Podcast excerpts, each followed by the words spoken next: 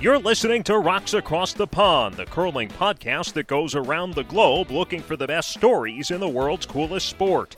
We have curling news and views for everyone, whether you're playing in your Thursday league or following your favorite teams on tour. Now, here are your hosts, Ryan McGee and our professor of Peel, Jonathan Havercroft.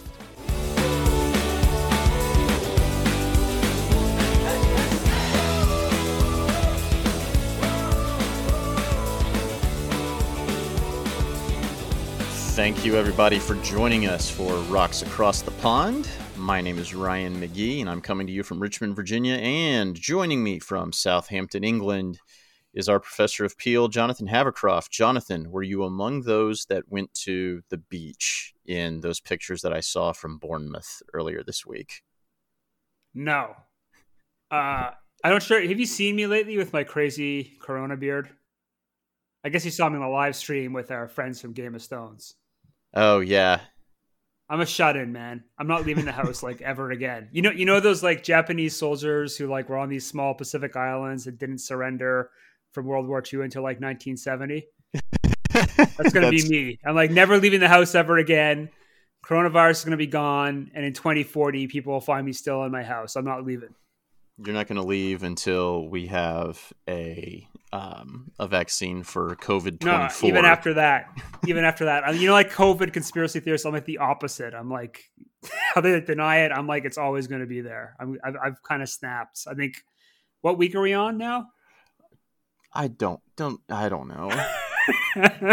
We're over hundred days of lockdown. I know that. So, yeah, we are. Yeah.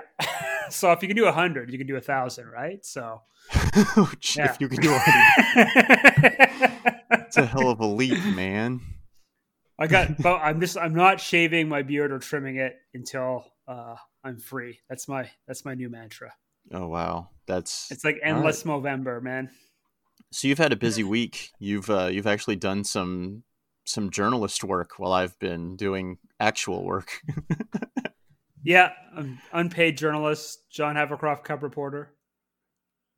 So you've you've you taught you got us two pretty good interviews this week, um, relating to the curling world. Pretty cool, huh? Yeah, yeah. So I think should we go?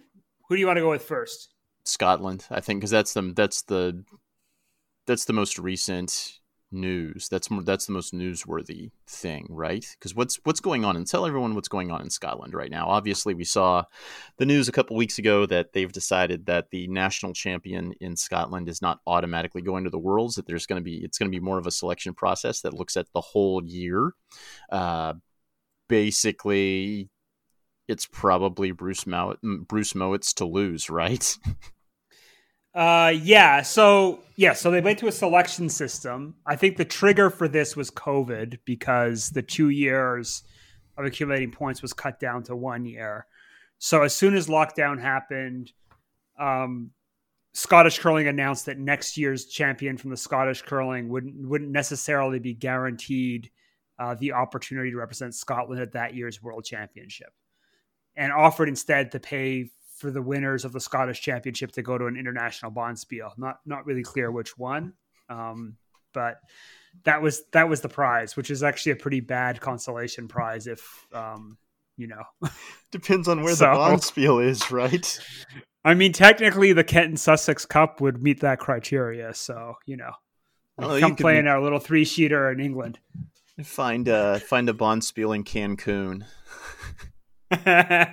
yeah, I would pick a very expensive bonspiel, someone far away. Um, yeah. So, yeah, so I, we were trying to reach out for someone for this, and uh, we got what I did in the end is got my friend Stu Brand uh, to come on. He lives up in Stirling. He's plays for England. I played with him last year on the World Mix, but because he's got English nationality, but he actually is based in Scotland and also a member of the RCCC. So uh, he sat in on the Zoom meeting AGM yesterday that was fairly controversial. If you're following Scottish curling social media, and let's be honest, who amongst us doesn't do that? Um, you saw that it was quite lit, as the kids like to say. So let's do kind of explain what's going on up in Scotland. Uh, I'm joined by my friend and skip Stuart Brand. So he skipped me in last year's World Mixed Curling Championships, but we're not here to talk about that today. We're here to talk about Scottish curling. So Stu lives up in Stirling, and so for our North American listeners, the Stirling Curling Rink is where the National Curling Academy is, which is the high performance center for British curling. So all the famous curlers from Scotland, like Eve Muirhead, Bruce Mouat, their teams all train in Stirling. So Stu's got his ear pretty close to the ground when it comes to uh, all things Scottish curling. And so for those of you who've been paying attention, one of the big controversies during the off season has been um, the selection process for Team Scotland for next year. And so I want Stuart to join us to kind of explain a little bit about what's been going on. So welcome to the podcast, Stuart. Thanks, Jonathan. It's good to be here. And so, Stu, what's what's been happening? What, what how is the Scottish team normally uh, decided? Well, traditionally, um, for 30, 40, 50 years, the Scottish teams that go to the World Championships um, have always been the winners of the Scottish, which is the, the Scottish National Championships for, for the men and the women. Um, it's always been seen as, as kind of the pinnacle of Scottish curling. Um, and over the years, there's been uh, quite similar, I think, to the Canadian um, setup where you have provincial championships and it's not quite as big, but there's rinks, and the winners of rink, local rink championships would go forward to the Scottish, um, and then winning the Scottish was always that pinnacle. Um, but over the years, um, the number of entries to the Scottish have, have really declined, um, and it's kind of kind of led to this controversy that's that's happening at the moment so the current controversy, what so what, what exactly happened uh, this offseason to change things?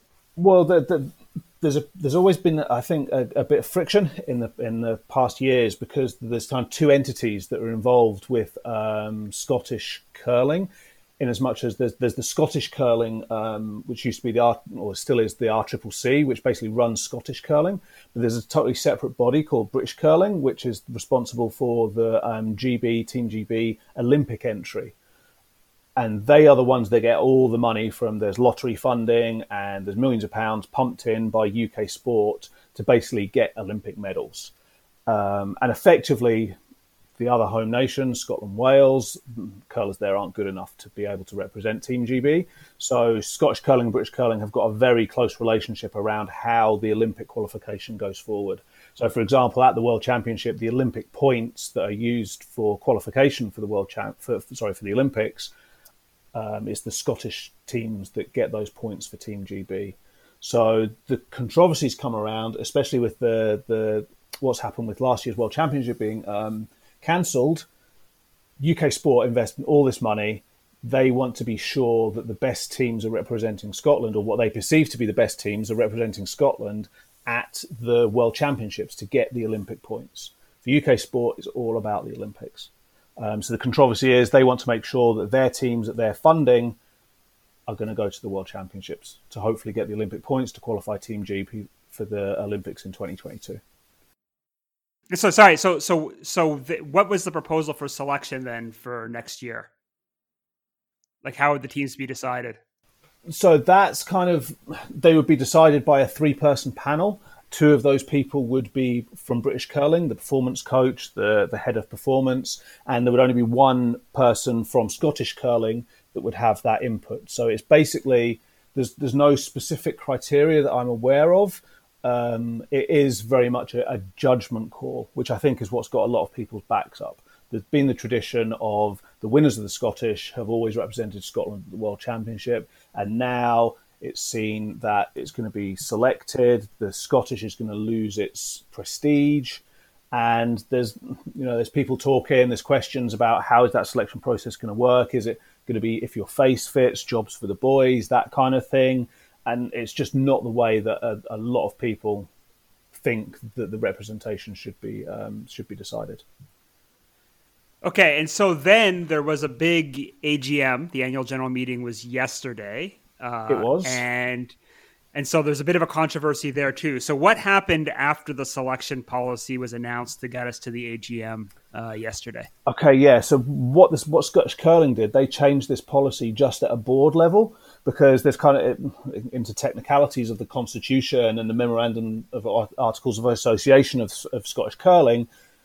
there's there's a there's the constitution section and then there's the rules of the game section. So the rules of the game section is where this rule that said that previously said the winners of the Scottish would represent Scotland at the World Championship, and that the board, having taken legal advice, they said that they could make a unilateral decision to change that um, setup as to who represents Scotland without consulting the membership.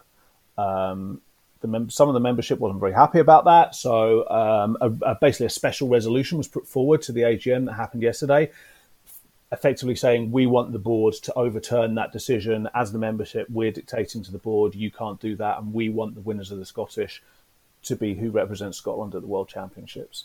Now, because of the way this resolution was put forward, um, the, it wasn't just a simple majority of members um, to overturn the board decision. It actually needed 75% um, majority. Um, and the results were that it got 68%.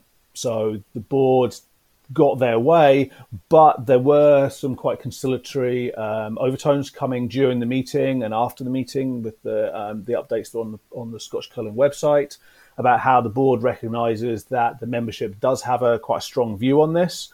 Um, and they've now said that this selection policy will only be in force for the next year. And then they're going to be having a lot more reviews and trying to consult with members more, etc., to try and get everyone on board and get a decision I think that everybody's going to be happy with. Okay, so what do you think should happen then? Um, that that's a that's a tough one. I, I, I personally, I always, th- I think I, am not, I'm not in favour of selection. I think that you should have a championship, and the winners of that championship should be the ones that go and represent Scotland. I can understand why UK Sport, uh, they are piling millions of pounds into the performance squads that, that train here in Stirling, and they want to protect their investment. But um, I think there are some traditions of the game and just traditions of what sport's all about. Sport is about proving yourself on the day. I think in a final to show to show that you're the best and you you win that right to represent your country. I, I, I just think selection can be um, too too there's, there's too much judgment involved in that, and I think one of the best examples is look at who won the last Olympics. They were there was a selection policy in in in USA. Schuster's team weren't part of that, but they managed, even despite that, they managed to show and, and, qualify for the Olympics, show they were actually the best and get through selection. I think just think selection doesn't work. Yeah. Okay. Thanks a lot, Stu. Uh, thanks for joining us today, and we'll be following this story closely because I'm sure the controversy is not going to die down. So, Jonathan, what is next for Scottish curling now that all of this has happened at their AGM meeting this weekend? So, I mean, I guess for this year, uh, the selection policy remains. So that's, but the issue here is the the membership voted overwhelmingly against it. It's just that it required seventy five percent to overturn the board policy. It got sixty eight percent, although once you factor once you pull out the proxy votes, it got pretty close to seventy five percent. The proxy votes are from people who didn't show up to the meeting; they just gave their vote to the chair, and the chair uh, vote casted cast the vote with the council. So, from an organization perspective, if 70, 75% of your members are voting against something, you, you go the other direction, you've really got to watch out, I think, um, just from kind of a, a board democracy issue. Um, there's a working majority there that, can, that could be um, quite troublesome uh, in future years. So, I'll be curious to see how that part of it mm-hmm. plays out.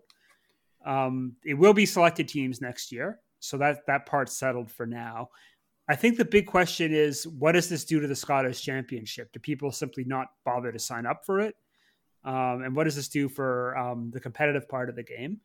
So over on rocksacrossthepond.com, I've thrown up a little blog post um, talking a little bit about this in the broader context of the game so this year all of these governing bodies are just losing their minds because they see one shot at getting to the olympics or having to go to the olympic qualification event. Could this all be solved if the worlds were not tied to olympic qualifying? I don't think so. I mean i think the simple fact is it's getting more and more competitive right? Um, in this cycle scottish curling hasn't won has only won one Olympic, uh, one Worlds medal, right? And that's Bruce Mouat's back in 2018. and that was actually when the field was pretty watered down because it was that right after the Olympics. So a lot of kind of strong international teams uh, didn't send their federations didn't send their best teams. Right. Um, the women's side hasn't even made the playoffs.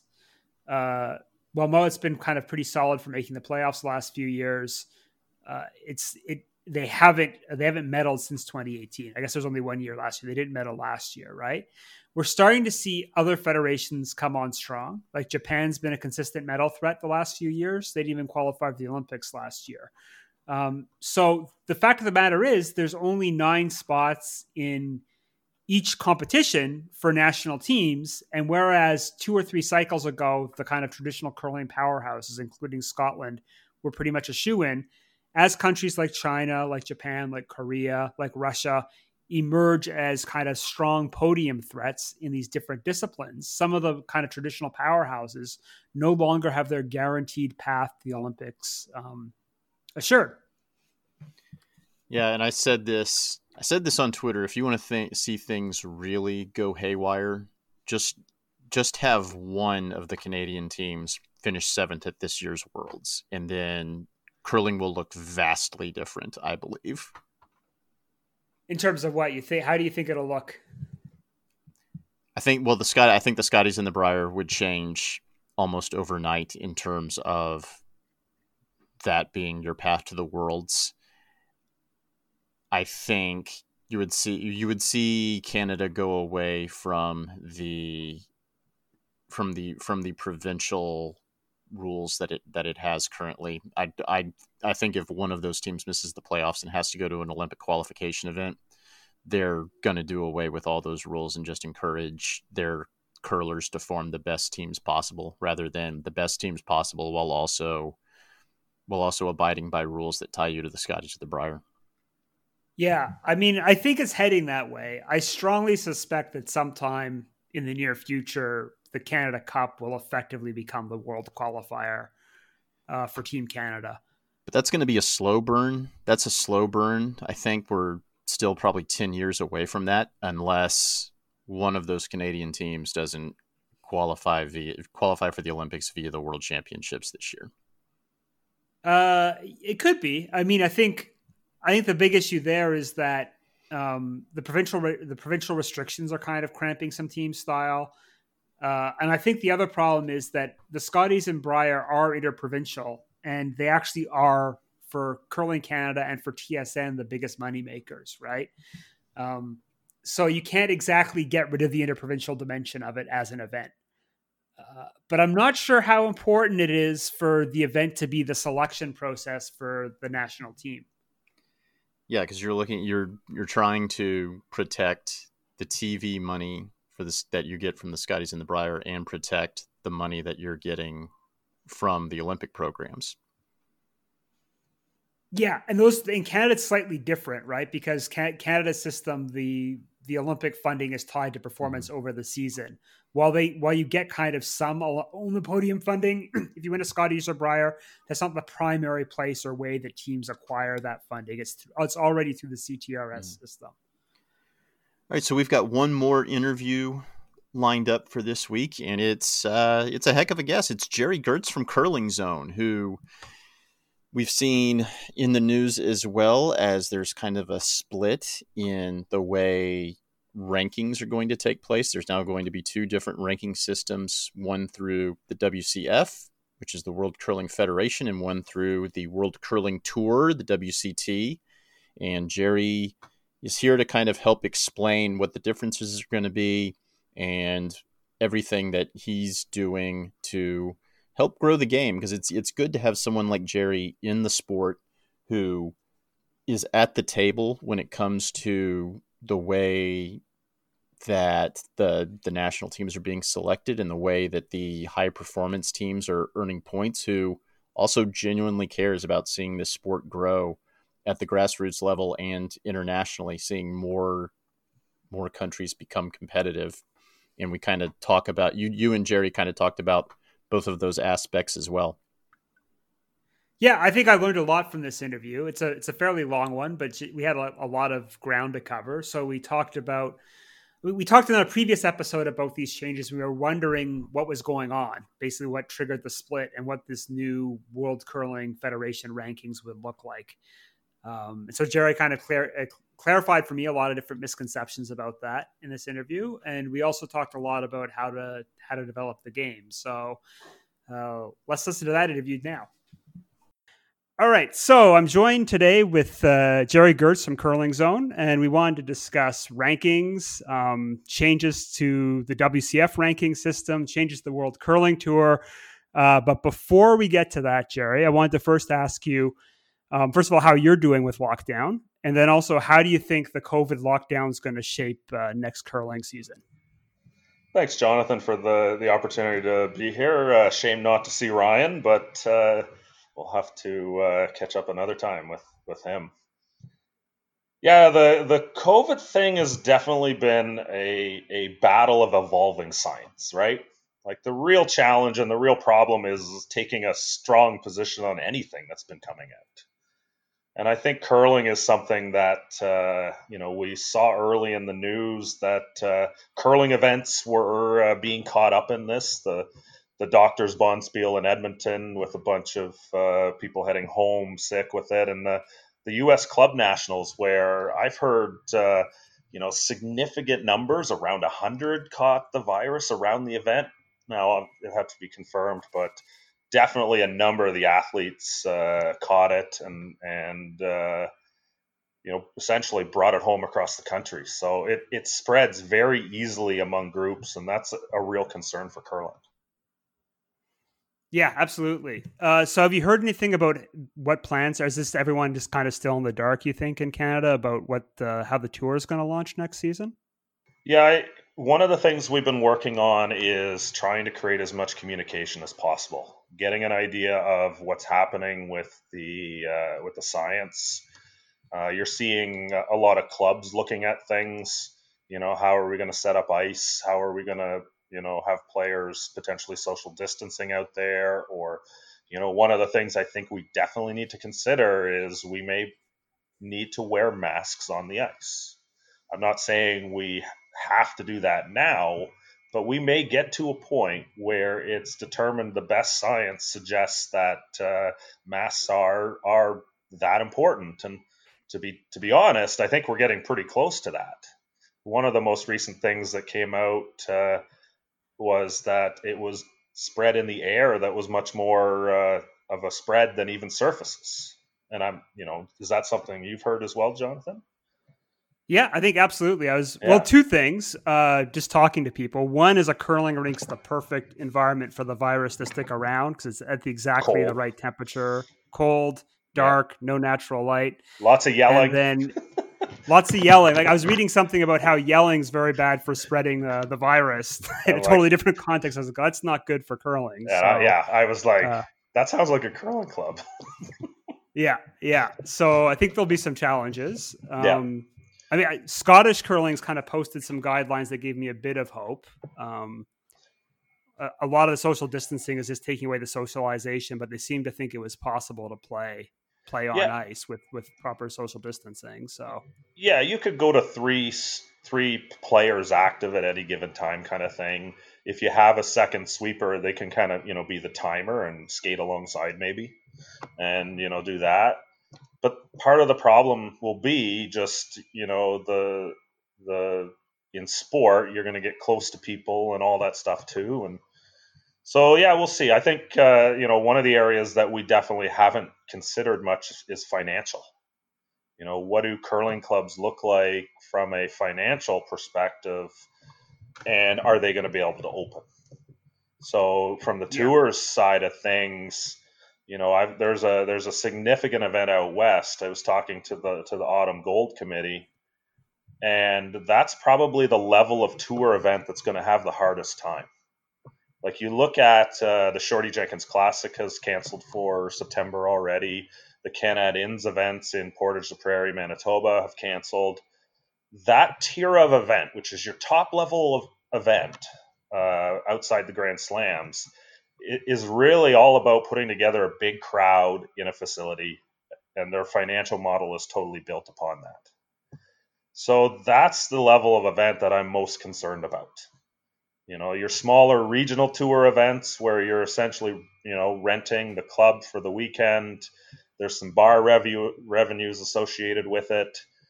You know, I think that can be, survive a little bit better from the from the tours perspective.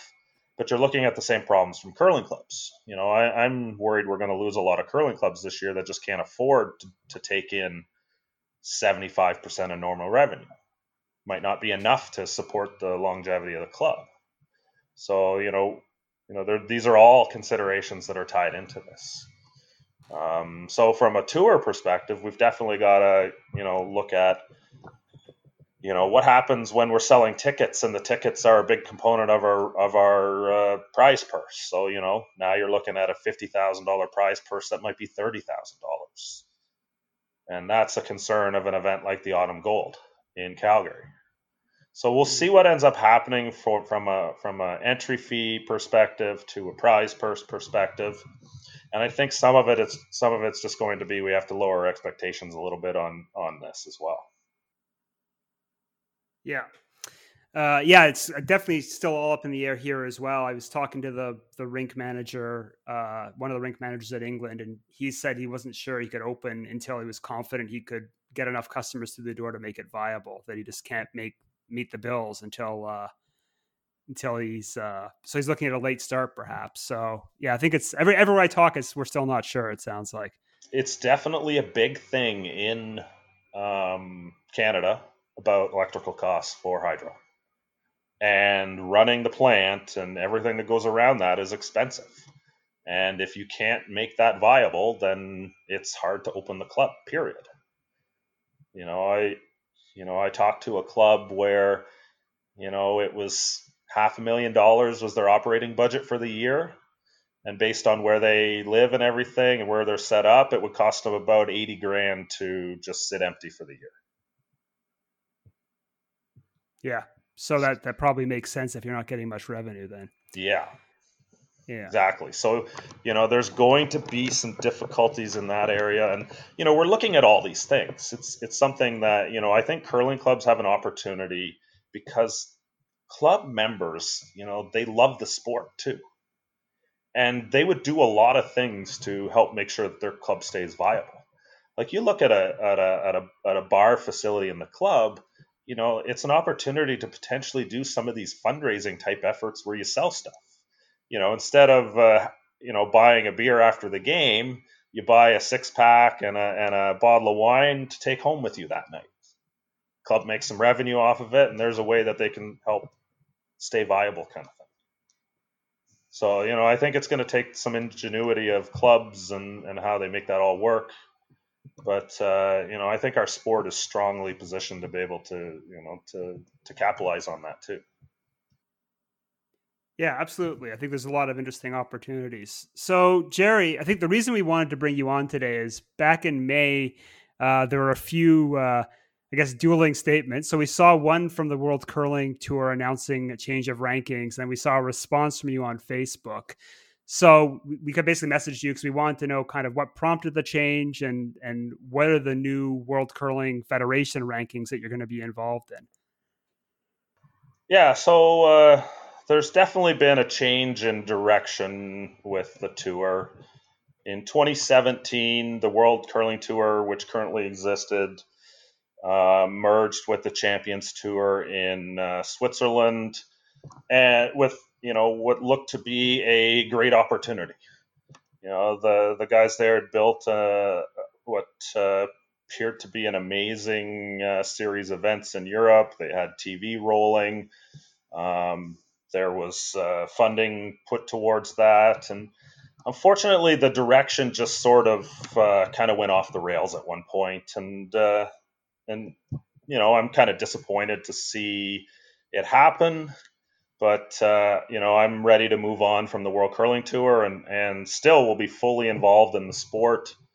Um, the world rankings that uh, uh, began in somewhere around nine, uh, 2009 ish, 2008, um, were uh, created in partnership between Curling Canada and the World Curling Tour at the time.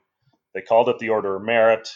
It started out as a world ranking, and one of the key components at the time, and part of this agreement, was that it would always be a ranking that counted everything. As long as the event met a standard that was achievable, it didn't matter what tour, what uh, country, anything. It was was uh, yeah, and that was the way the ranking was set up. The World Curling Tour was the stewards of this ranking, and uh, as such, essentially held a pretty important asset in the sport.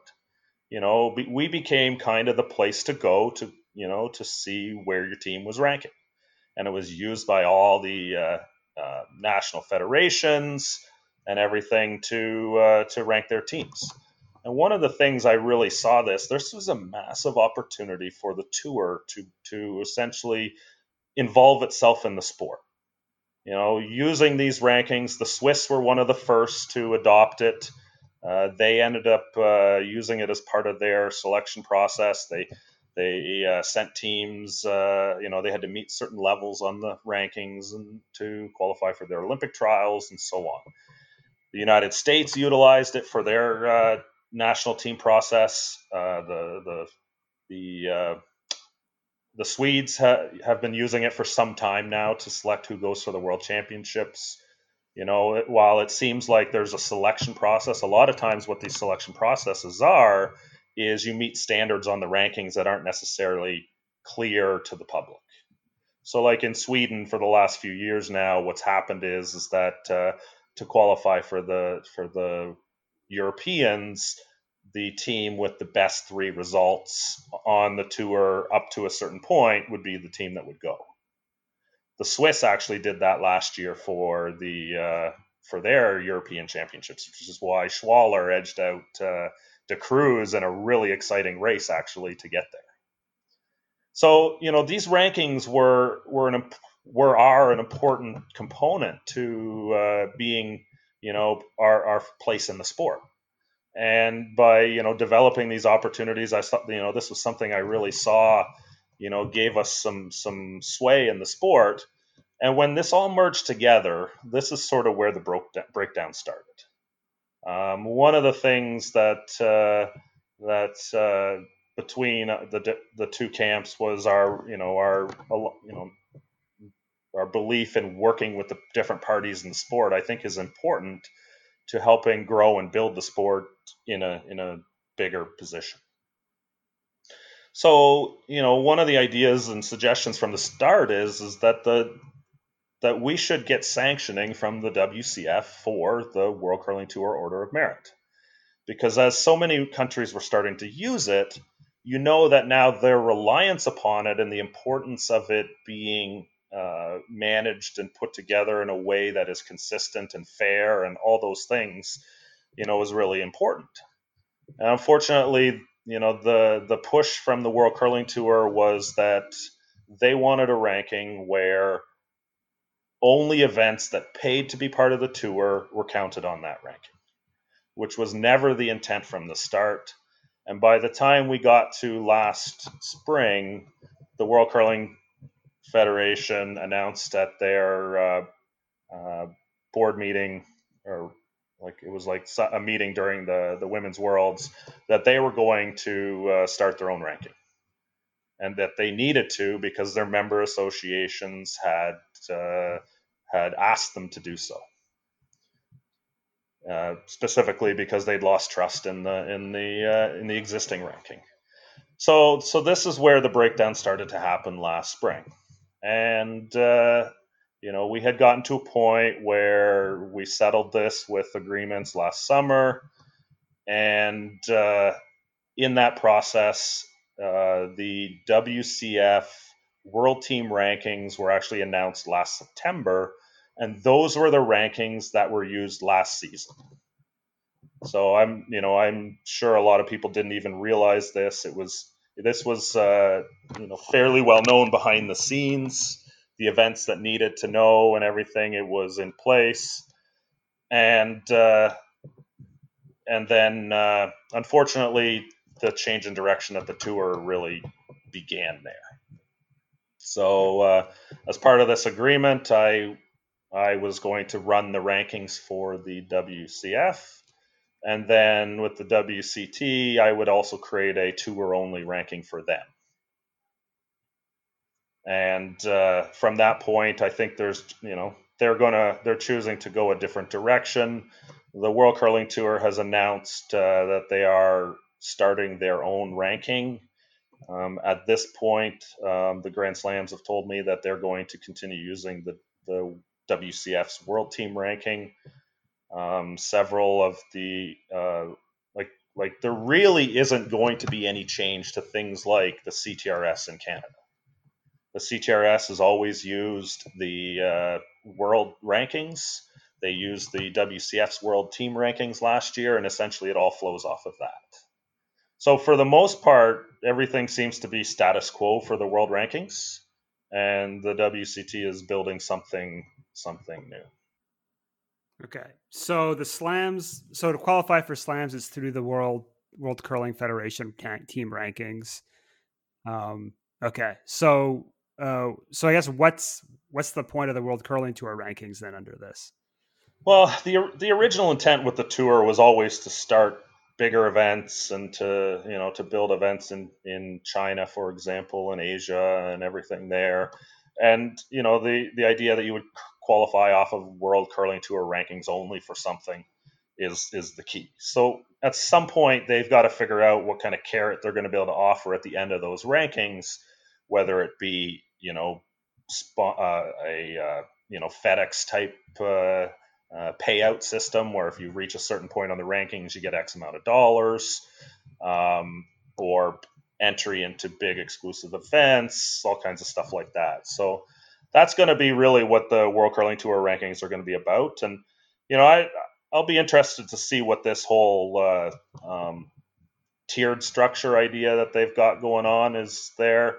I know it's something that's been pushed from the tennis rankings kind of idea, but uh, my real concern is is using something like money or or you know boardroom decisions to decide the value of, of events is going to be a challenge in curling.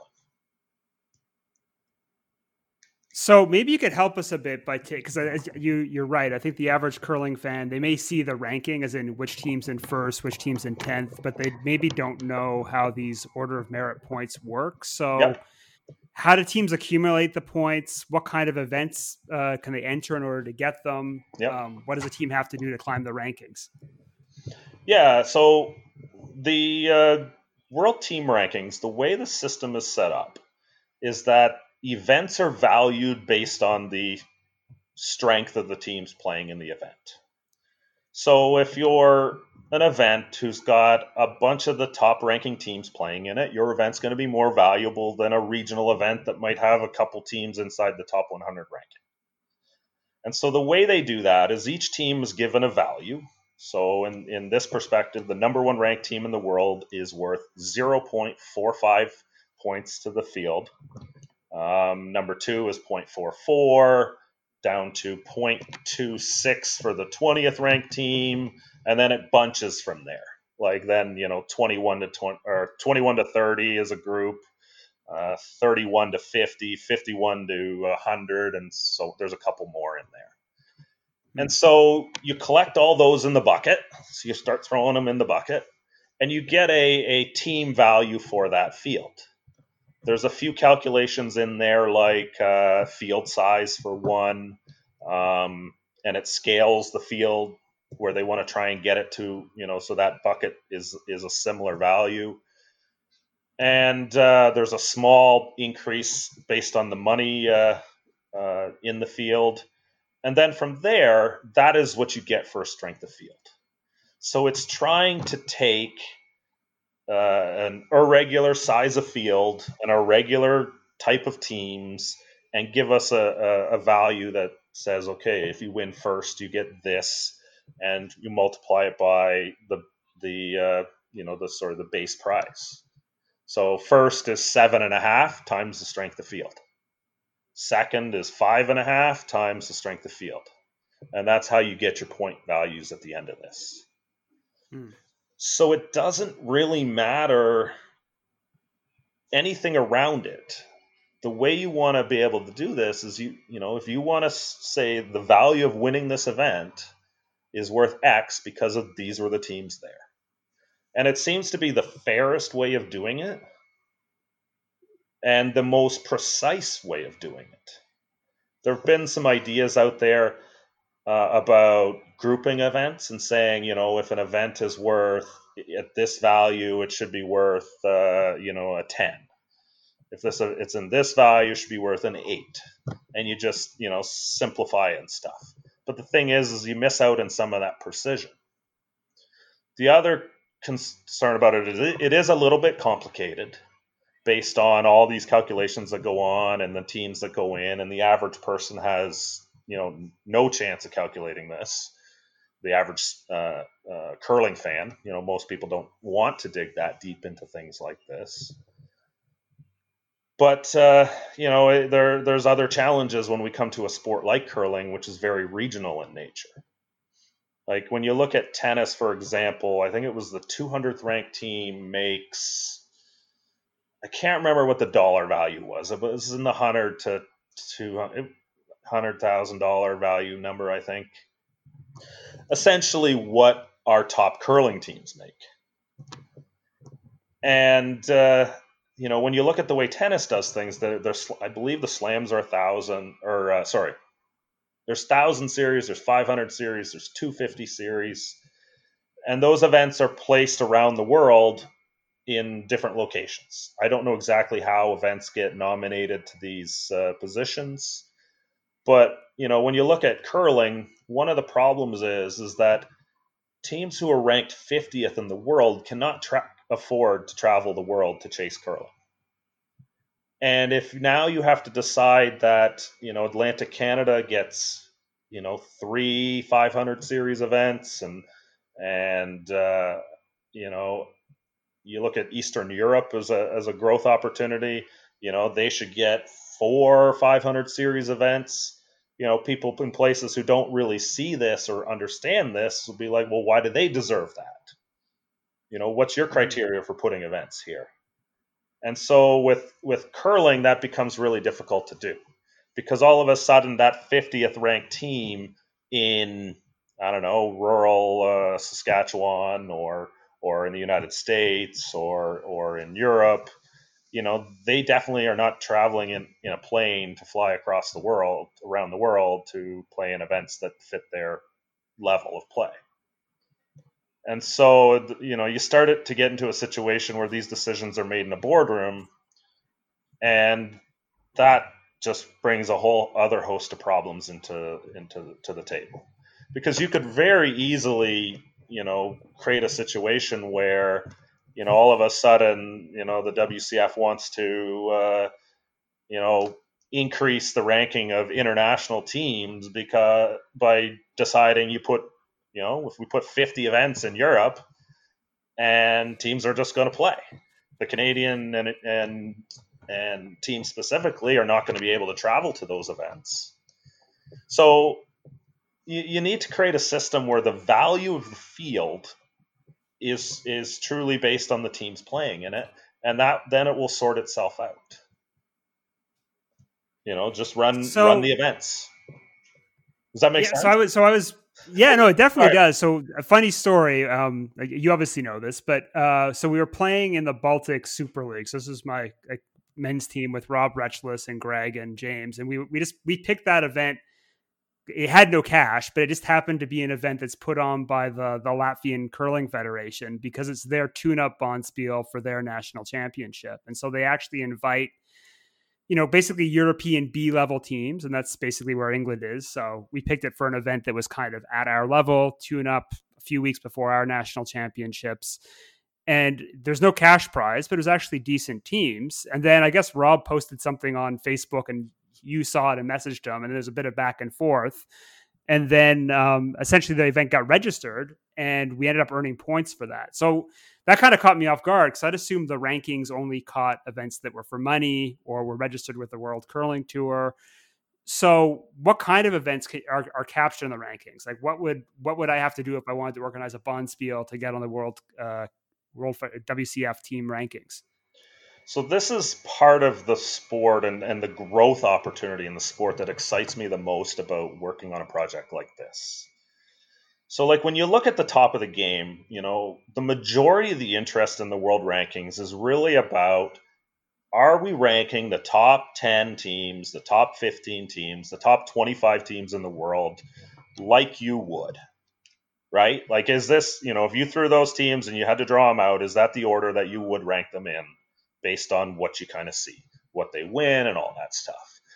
But when you drill down further into the rankings, and this is, you know, this is one of the problems and challenges we have in in in Canada, and we are losing a lot of the younger players in our sport. And the World Curling Tour for some time now has really been surviving in Canada on the increased nature of international teams traveling to Canada. Like when you look at how many international teams are playing across Canada and you look at the different events and everything, it's those teams that are starting to help the survival of our tour in Canada. And so developing and building opportunity in the sport in all these other countries, I think, is really important too.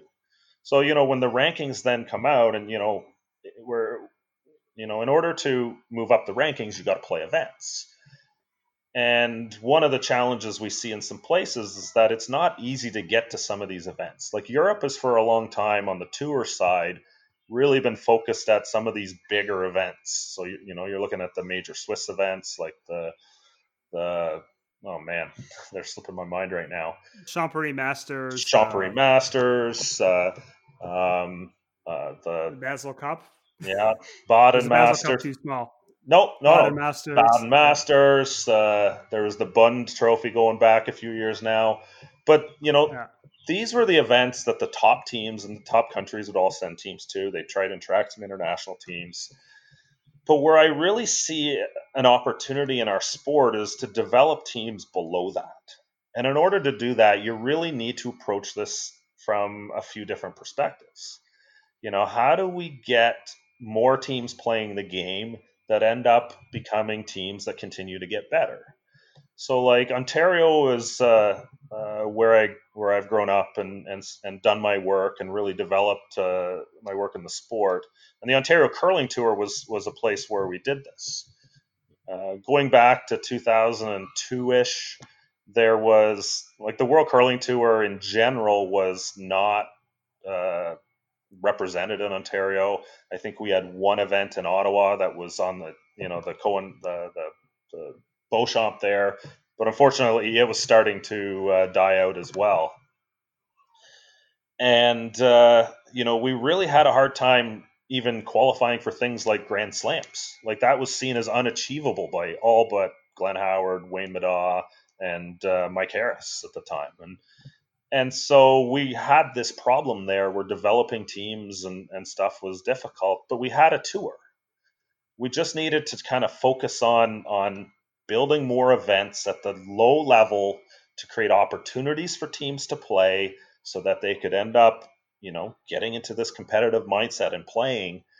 What it does is it creates that sandbox for the generation of curlers who actually want to do more than that so, like, you know, let's take uh, um, Scotland, the Scottish Tour, for example. It's been a group that's sort of resisted the opportunity to uh, to participate in the competitive side. There's definitely been some evolutions in the sport in Scotland, and and where uh, you know where it's changed from a, a social rec sport on the tour to a you know chase the points and everything but we really need to do more to strengthen the the social aspect of the tour. You know, it's it's that opportunity. We need these regional tours to be strong with good events running where they're full of teams who are happy to play at that level.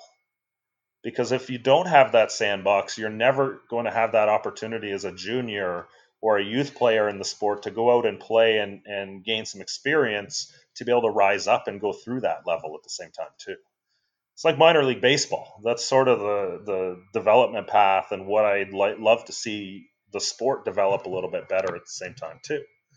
Because it's you know when we, when we look at a lot of curling teams out there, you do see that uh, there are some older players still playing the game at a very high level.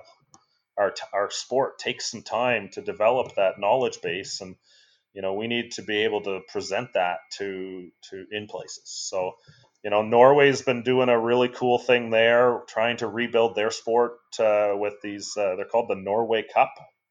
They run an event in september one in november december and then they do a final somewhere in there. And the idea is is that it's really trying to set up a local regional series for uh, for teams to play.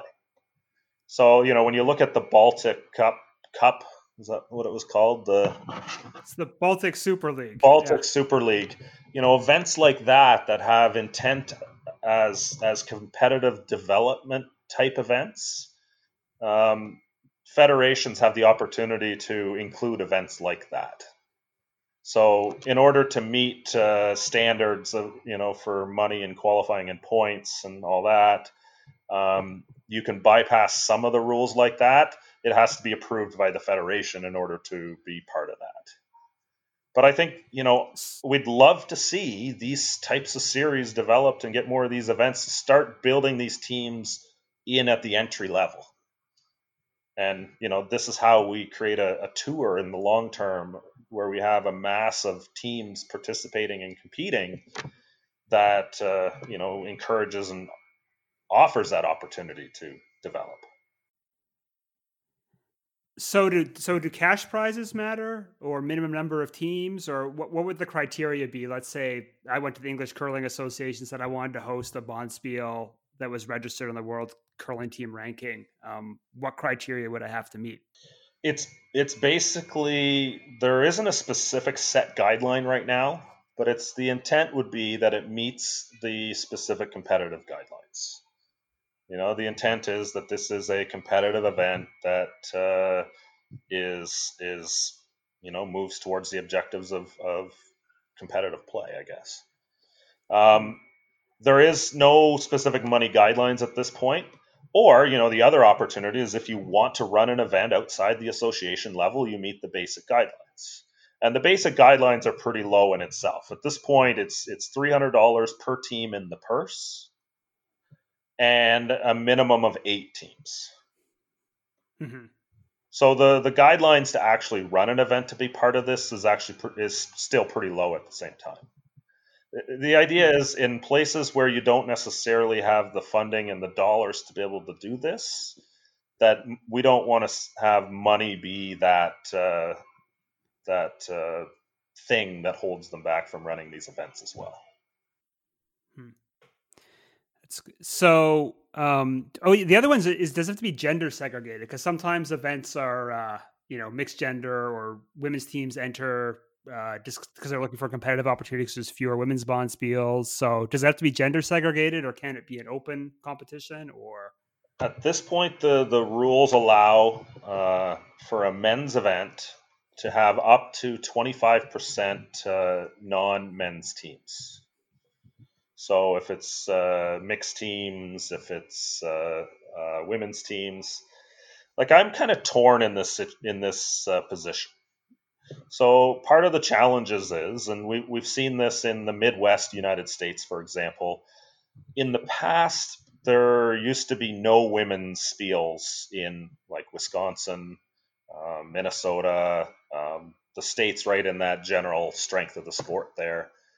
But they allowed the women's teams to play in the events. So their tour events would, would have, uh, you know, the top women's teams would be able to play that was how they trained their teams at the time. The challenge with that is, is your average women's team is not going to enter a men's event. And so it, for me, it felt like they were really missing out on that opportunity to actually develop depth of teams.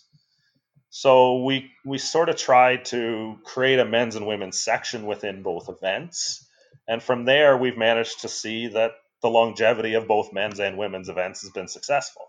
So there is a women's tour that has also developed out of this.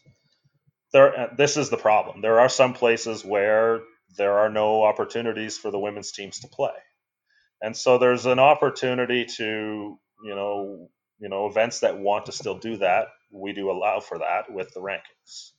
it's not a position where we we want to encourage that because I think it's more important to figure out how we develop actual tour events for the for the women's teams in order to get there. So maybe that helps answer that question a little bit.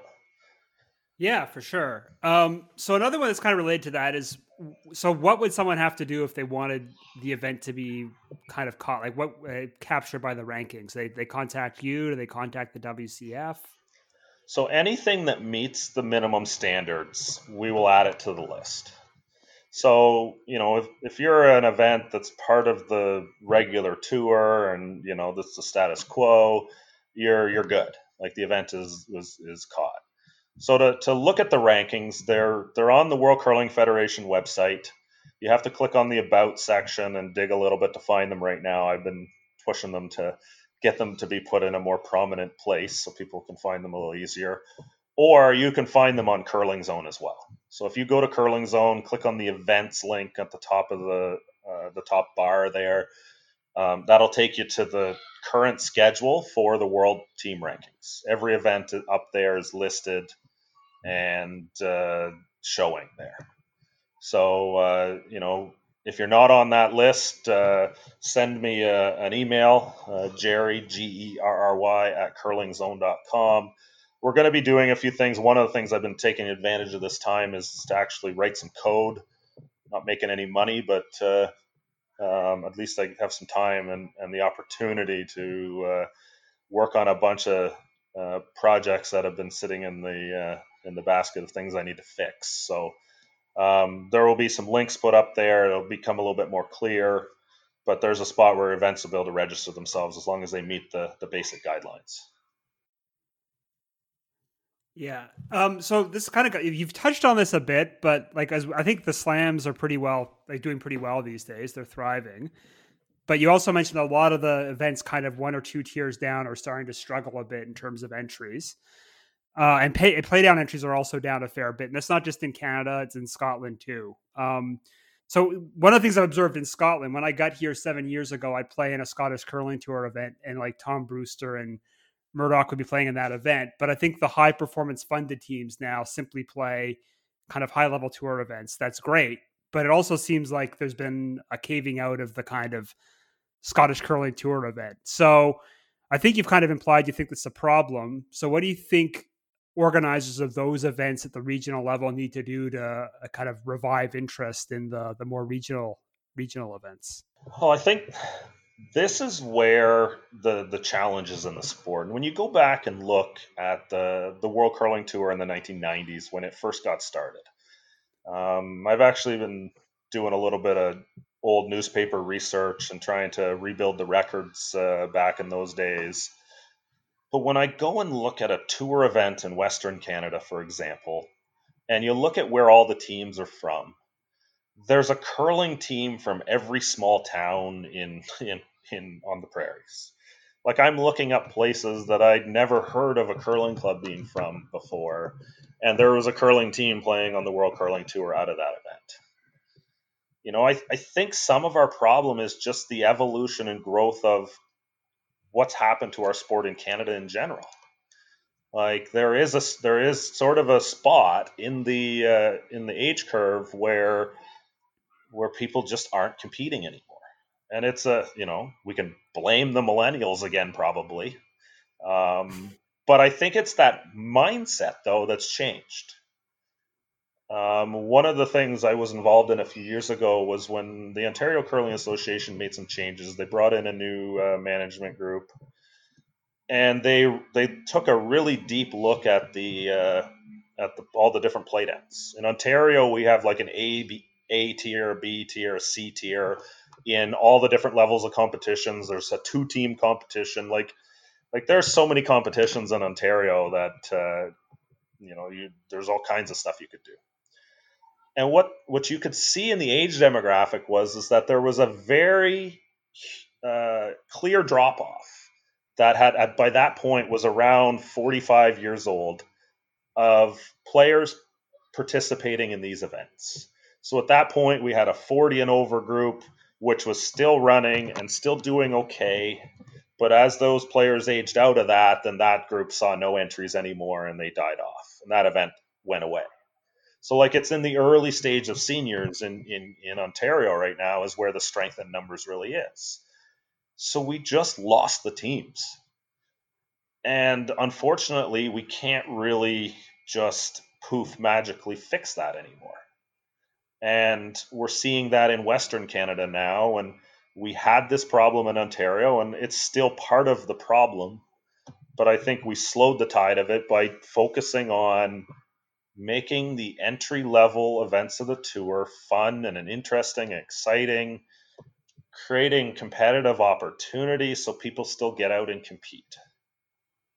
And if you don't, you know, like I was saying, you, you create the sandboxes so that the younger athletes can develop and rise up through that development system.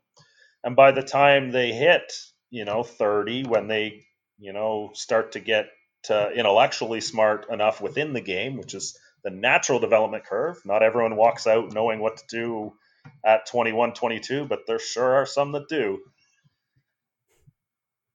But that's the that's what's ended up happening to our sport. We've lost that. And you know that I managed to work on building and strengthening that in Ontario. Unfortunately, I've been busy in a lot of other places and I'm doing a lot of other things as my interest in the sport evolved and that's even been neglected to a degree in Ontario. I've got some people who are coming on board. Uh, we were actually talking about this during the season where, uh, you know, we really need to have people on the ground building and developing these smaller tours in order to create the base of events that are the most important events in our sport. The competitive club spiel that plays in Ottawa, that plays in Kingston, that plays in in Yorkton, that plays in all these small towns are the building blocks of the of the depth teams that end up making these bigger events successful. Because when you look at a spiel, that you know the top third of the field is playing to win it. You know they're most likely going to cash in most weekends. They're getting paid. The middle tier of the field is, you know, their target is to qualify. Let's make the playoffs and see what happens. You know, and they got a real chance to do it if they play well.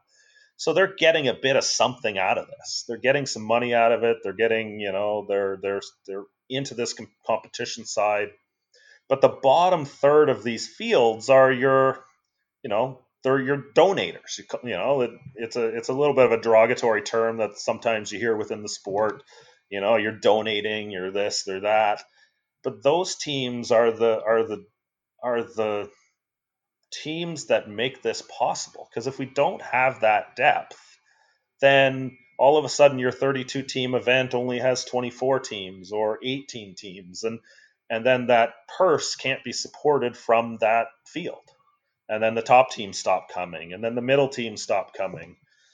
You know some other things that have started to happen out of this is that the tour events start to bulk up.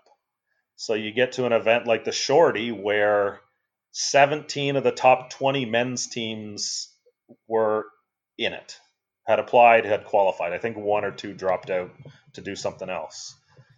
But that's for a regular tour event, and that just, you know, it's awesome in the moment for that event to get that kind of, of field. But a couple things happen out of that. The the local teams get pushed aside. You know, the teams that have uh, historically supported the event. They've been loyal to the event. So now they get pushed aside. And, you know, if this goes on for a few years, you know, they're probably never coming back. And the, the top teams, you know, sometimes, you know, the events are at the whims of where they want to go. So you get a year where the top teams don't show up, and all of a sudden that event just dies out. Uh, the other the team stop trying we had an amazing event in Lloydminster, Alberta, the Wayside Classic that ran for years that became one of these events and everyone else stopped showing up. They had all of the top teams registered for the event and it was in the, you know, 15 to 20 range of teams, I think, but nobody else signed up because they didn't want to donate anymore. They went and played something else instead.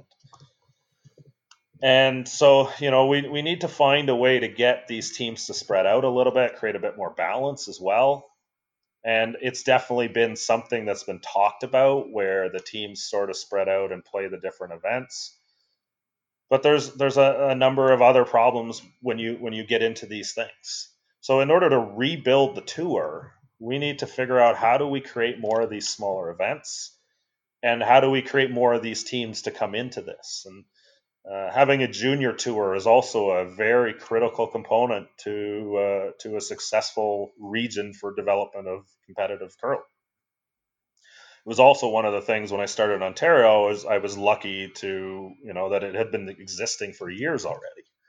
You know, when you look at Alberta, for example, their junior tour is now at about ten years, and it's starting to you know bear fruit you know, out of that. You're starting to see like the Jeremy Hartys of the world, um, Daylan Vavrek, uh, Carter Lautner. Um, there's teams that are starting to come out of that pipeline. Uh, Brendan Bottcher is sort of a, a, a special, um, a very special talent of a player that came out of juniors and, and could do it just about out of the gate and has graduated through, you know, through the university and stuff there. So I think, you know, you need to have that in order to support that at the same time too. But some of these things like, you know, like the way it used to be, unfortunately curling is kind of stuck in that uh, in the, the, just the demographic world. Um, when you look at uh, one of the interesting stats that I've seen on the on sports in general in Canada is that if you go back to 1995, the participation rate in recreational sport 15 and older was in the 46 47% range. You know if you were you did something in the evenings in the weekends whatever. In the 2010 to 2015 range that number was down to about 26% wow. It's a yeah. big drop. Yeah. We have just lost a lot of people who want to do stuff that's the problem is what curling is facing that's the problem that the tour is facing that's the problem that golf is facing that's the problem that every recreational sport is facing. So we have to figure out how do we drive our sport drive our clubs drive our everything we're doing to be better at attracting people and developing things and all of that Like that's the real so, challenge we we face, right? Yeah. So one of the things I've wondered is a lot of other sports have um, like ranking systems, not just rankings in terms of who's the top team, but also I'd say maybe something like a rating system where you know how strong a team is competitively, right? They're, they're kind yeah. of doing different things. Like one's like this is the best team this year, is the twentieth best, yeah, and the other one's breaking you down to tiers. So the ELO ranking, um, right? The elo ranking right so I, am kind of taking this from chess where yeah. every every competitive chess match you play you win or lose points based on whether or not you win or lose the game and then you talk to any even like a not even competitive chess player just chess player they they know that there are 1200 or 1500 or 2000 or 2800 or whatever and so you know that you're not going to go and play Magnus Carlsen, who's like the best chess player in the world. But if you open enter your local chess tournament, you'll enter a tournament and you know that it's capped at some band that's within your competitive yeah. competitive range. So I'm wondering two things. Have you ever thought of something like an ELO rating or a handicap for curling? And do you think that that would then help kind of rebuild lower tier events? It's the best way to rank it. The problem is, is that, and and you really have to give people a way to understand the system or they're just going to throw the system out altogether. And that's probably the biggest problem with an ELO ranking. It, it, it takes in and factors everything and and does it the way it needs to and you know and all that uses the math and stuff. I couldn't tell you how an ELO ranking works off by hand though. But and and that's part of the problems that I face with with the world rankings and the push for it to be simplified. Like we have a ranking that has some complexity built into it, and I'm fairly consistently being pushed by you know some people to simplify it to make it easier to understand you know there are there you know that's the real challenge is that people want a, a simpler as simple of a system as possible and that's you know that's where an elo ranking might be real difficult. Like it's something it's a project that uh, that uh, i've been toying with behind the scenes is to build an elo ranking on curling zone and uh, run it with all the different data we have. Like we could even we could even roll down an elo ranking system where it's the ends earned. So, you know, whether you win the game or not isn't necessarily as critical to how well you play in general. There's all kinds of different ways you could look at and factor into that too, couldn't there be? Yeah, definitely. But so you do it whether or not you pick up points based on the ends you win, or yeah, like you could Yeah. figure out, yeah. But yeah, but you know, you take the wins and losses. You take the, you know, if you needed to take scoreboards, you could factor that in. But in general, it's it's it, you know, it's the easiest way to do it.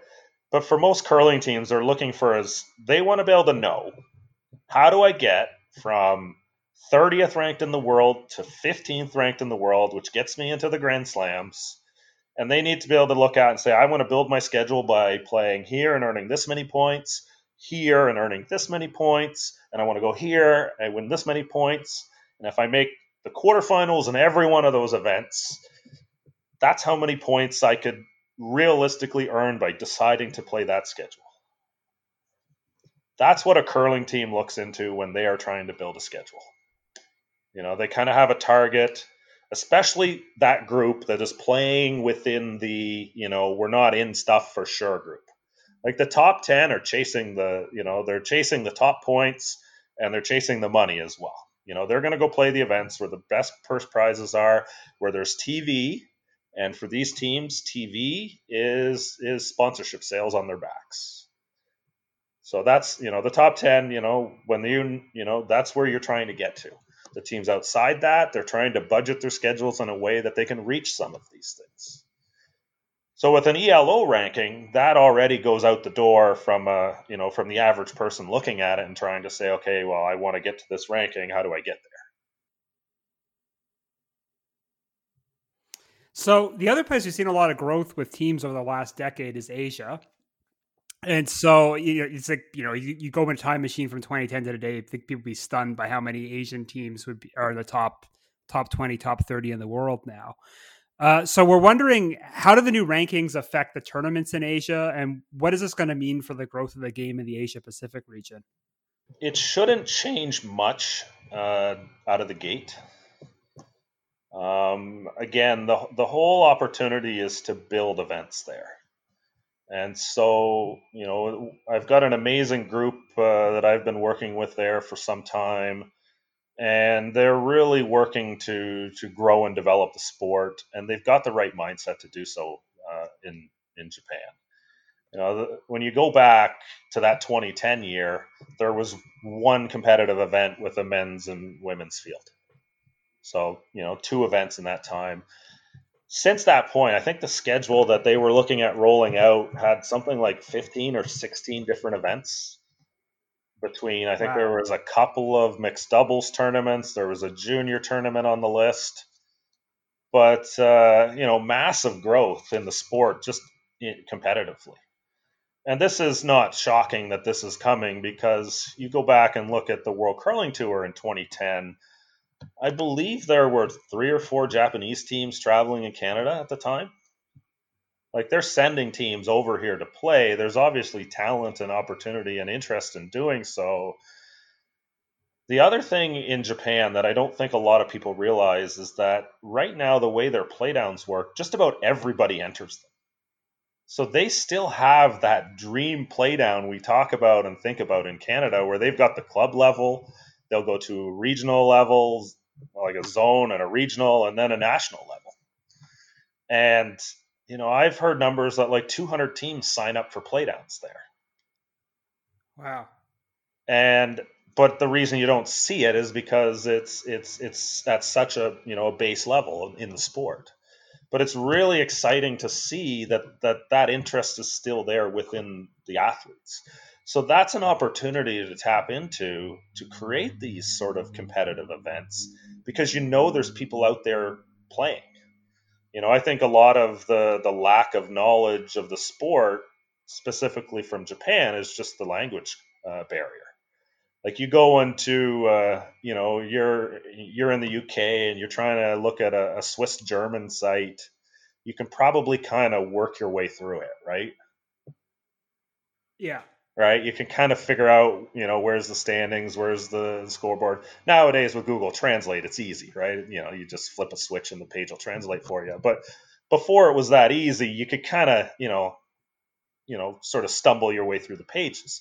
Trying to load up a, a, a website on uh, Japanese curling, you got no hope.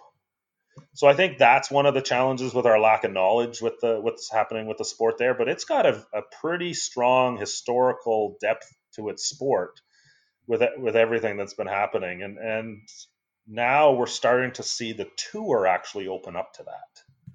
And uh, I'd have to throw a, a, big shout out to Hiroshi Kobayashi. Um, he has since passed on, but uh, he came to uh, to Toronto uh, met with the Grand Slam group and myself, and he wanted to bring help bring the tour to Japan. He wanted to bring a Grand Slam to Japan. Unfortunately, that didn't quite come through. But his his early work and the work of uh, Manabu Aoki there and his uh, great team, you know, they they've managed to open the the door the tour to the country and at the same time, you know, created these opportunities within the country to to have these uh, opportunities. So yeah, it's it's been really neat working there. I love traveling to Japan. The the culture there is amazing, and uh, and the excitement for the sport is just it's bonkers. Like as uh, you know, since Fujisawa won, it's lit a stick of dynamite uh, into the interest in the sport there. They won the bronze medal. You know, we always thought uh, when the United States won the gold medal, we'd we'd be set. But the interest there, the the increase in the United States pales in comparison to what we've seen in Japan. And so, yeah. My favorite thing on Twitter is the Japanese curling art. I'm, I'm sure you've seen this. Oh right? yeah. The yeah, yeah, just like the fan art of like, they'll do it of North American players, but also of their favorite Japanese tour players, right? And it's just fantastic art. A lot of those uh, teams, curling themed. A lot of those yeah. teams get put into art when they go play in Japan. Oh, that's, oh, wow. That's what it usually stems from. And so these teams start showing up there. The fans start to start to to gain an interest, and and uh, they start to get that kind of relationship with the fans. Yeah, it's pretty neat to see. Yeah, yeah, yeah, it's fantastic. Yeah. So, th- thanks a lot, Gerry, for joining us today. Uh, I think I have learned a lot about um, order of merit, the new ranking system, I guess the old new ranking system, and uh, kind of your vision for how to grow the lower tiers of the sport or the second and third tier. Is there anything else you want to add before we wrap up here? Yeah, that's that's probably the biggest thing. You know, I really this is something that's somewhat surprised me uh, when this relationship began, but I know working with the with the WCF group, they saw they see the world rankings as a as a way to grow and develop the sport from from that level specifically. So, you know, if there's anybody listening, any associations listening to this, uh, you know, reach out. You know, we want to figure out as much as developing and and and uh, and creating the sport in the country from a recreational level is important. A way to help keep people interested in, and drive the the even smaller group of people who actually are, are into the competitive side of the sport you know, we want to try and offer these next steps of, of opportunity at the same time too. So like, you know, I'm excited to see what's going on in Eastern Europe, for example. Uh, Estonia, Latvia, uh, Poland's got a dedicated curling facility now, and they're starting to get into the to the tour events and competitive events. Um, Hungary, uh, Czech Republic, uh, you know, all these places are great opportunities to you know create that next step of of competition. You know, the the Eastern uh, European countries, Russia is another country where uh, you know they're ready to start getting more of these events and more of these opportunities. And you know, I think it's just it'd be amazing for the growth of our of our sport to see these sort of pipelines created. So, yeah, that's that's the exciting opportunity I'm really looking forward to. And so, if people want to get in touch with you, what's the easiest way? Just through uh, Probably- email or Twitter or Uh, email, they can always uh, email me, gerry at curlingzone.com, G E R R Y at curlingzone.com. The best way is probably either reach me out on Facebook, uh, Twitter uh, at curlingzone, or just find me on, on Facebook. Uh, all those places are a great way to reach out. All right. Well, thanks a lot, Gerry. I re- really enjoyed having you on today, and hopefully uh, the lockdown will end soon. We can get back on the ice. Hope so too. Looking forward to it. All right, Jonathan, thank you for putting on your journalism hat this week. I appreciate it, and hopefully, I'll be able to contribute more to the team uh, in the weeks ahead. Yeah, I think I learned a lot from that interview. I think I think one thing that's good to see. I really like Gerry's discussion about the sandbox idea. And if we're going to go back to the the conversation at the beginning of the episode, I think one of the things that's lacking with the Team GB Team Scotland selection policy is there isn't really much of a sandbox for you know competitive teams that aren't yet ready to play on the international stage. And so, you know, hopefully coming out of uh, these kind of big changes triggered by COVID over the last year. We can look for ways to develop some more regional tours, like like the Ontario curling tours done over the last 20 years in places like Scotland, in places like Europe, in places like Asia, to give a chance for more local teams, uh, kind of the more the weekend warrior types to to uh, you know go play and complete, and that hopefully will then provide a venue for kind of more talent to emerge in the future. Yeah, I like the I like the idea of almost have it being three tiers where you have a developmental level where it's teams that have just aged out of juniors but aren't quite ready for full men's schedules. A challenger level where you have teams that aren't aren't at the high performance level and then that challenger level one allows the weekend warriors something to play for other than just you know for fun bonspiels but it also gives teams that are trying to work their way up to the high performance level a chance to play um, a lot of events as well so you know it's it's good it's good to have gerry in the game uh, trying to help push these things as well Yeah, I agree. I think it's it was good to hear hear what he had to say, and uh, I think we learned a lot. So, got any exciting plans, Ryan? Are you going to be staying at home? my in-laws bought a pool and that's pretty much my life right now So the pool is basically your personal Bournemouth beach. yes except there aren't any people there All right. I'm going to keep growing my beard, man. I'll see you next time. All right. Thanks, man. Thank you for listening to Rocks Across the Pond, a curling podcast. You can find all of our previous episodes and blog posts at rocksacrossthepond.com. Please remember to subscribe on Apple Podcasts, Google Podcasts, Stitcher, TuneIn, or your favorite podcast app and leave a review. If you enjoyed listening, the greatest compliment we can receive is when you tell a friend about us. That helps us grow and helps us share our love of this great game. If you have a comment or question, or you just want to talk about curling, you can email us at rocksacrossthepond at gmail.com or find us on Twitter at curlingpodcast. We are also on Facebook and Instagram at Rocks Across the Pond. Thank you again, and we will talk to you real soon.